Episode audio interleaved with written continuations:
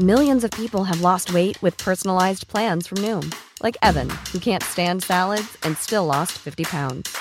Salads, generally, for most people, are the easy button, right? For me, that wasn't an option. I never really was a salad guy. That's just not who I am. But Noom worked for me. Get your personalized plan today at Noom.com. Real Noom user compensated to provide their story. In four weeks, the typical Noom user can expect to lose one to two pounds per week. Individual results may vary.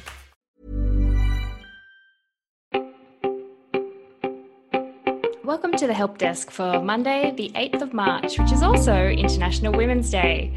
I'm Tess Bennett, and today we have a special cameo from freelance journalist Athena Malice. And full disclosure, I used to be Athena's boss, but not anymore, so she can say what she wants, and she doesn't actually have to be here. Hey Tess, yeah, just just watch out. and so, Athena, you've got our first story today about Jay Z.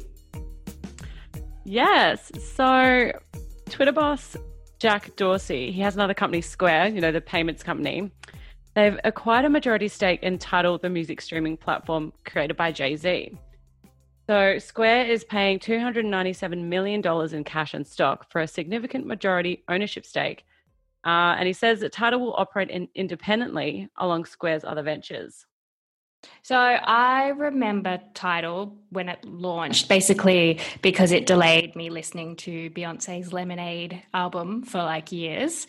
But is there still much of a, a business there? Like, do you use Tidal? I have to be honest with you. I also got Tidal for Lemonade and for the free trial, and then I stopped using it because I I'm a Spotify girl. What can I say? Um, Tidal was founded in Norway in 2014, and a year later was bought by Jay Z, and a whole other celebs. So Madonna, Coldplay, Daft Punk, Rihanna.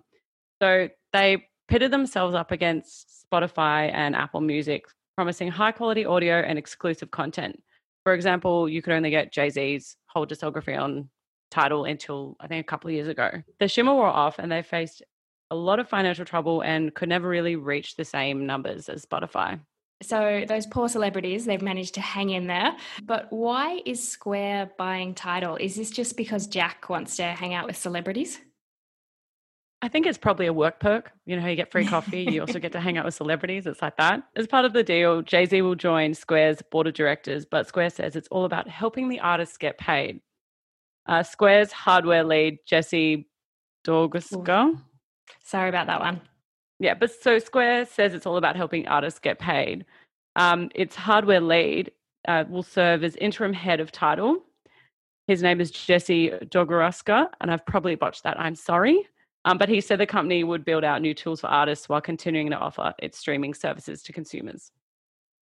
Yeah, I mean, I, I, think it doesn't make any sense to me on the surface. And yeah, it was kind of it music is played out really differently to video where you'll like I'll quite happily have like Stan and a few other streaming services on top of it. But like yeah, music has just seemed to be that sort of winner takes all all market. But moving on from A-listers to C-listers or maybe even D-listers, um, Athena, you've noticed a trend with invite-only apps. And I guess here on the help desk, we've talked about Clubhouse, which is the invite only audio app for people who own an iPhone and are extremely active on LinkedIn. And yesterday, I started reading about Dispo, an invite only sharing app with some strange quirks. So, by the sounds of it, it's, it's meant to recreate the experience of a disposable camera where users can take as many photos as they like, but you can't see it straight away and the picture will develop in your library. And the other big difference is photos can't be edited with filters stickers or text like you would on instagram.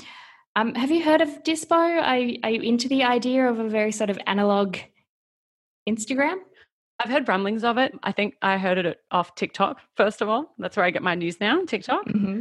The idea seems interesting enough, you know, stopping instant gratification and getting people to be in the moment. But also, the counter argument to that is we'll just take photos and look at them in the next morning. So, the app was created by famous YouTuber David Dobrik. He's quite famous. If you don't know who he is, that's understandable because I just know the name and the face, and that's it. Um, but he told the New York Times recently that the reason that the app had the restrictions is because when he went to parties, they used the disposable cameras and loved looking at it the next morning in the footage and being like, "What happened?" Like you know, Oh, that nostalgic moment. Yeah. Yeah. So the thing is that the company has been valued at US two hundred million dollars, and it was only launched last month. So um, let's just see how this story develops. Oh, nice one. Um, you. Yeah, I mean, I, if if it's still in beta, invite only, um, and there's already hype around it, yeah, I think it's probably one to watch. But there's another invite only app which is not new, but uh, I've never heard of it, uh, and it's called Raya. So what's that all about? Ah, yes, Raya. Uh, it's the celebrity dating app because celebrities need to have all the exclusive, everything in exclusive form. So they need to date only celebrities. But basically, they call themselves an exclusive dating and networking platform for people in creative industries. But there's also in Australia, it's filled with ex batchy contestants. Yeah. So okay. So, so yeah, that's interesting because I just I thought the Bachelor alumni just like slid into each other's DMs on Instagram and like made alliances before Bachelor in Paradise. I I, I didn't think know they they, do- like they're I on think an they do that. well. Yeah, but I think they do that. And then they also, I think getting on Raya is a clout thing. Like it's something you brag Oh. about because it's invite only. And so you have to apply and show that you're really famous and that you're actually a somebody and someone would know you on the street. And then you can um, invite people.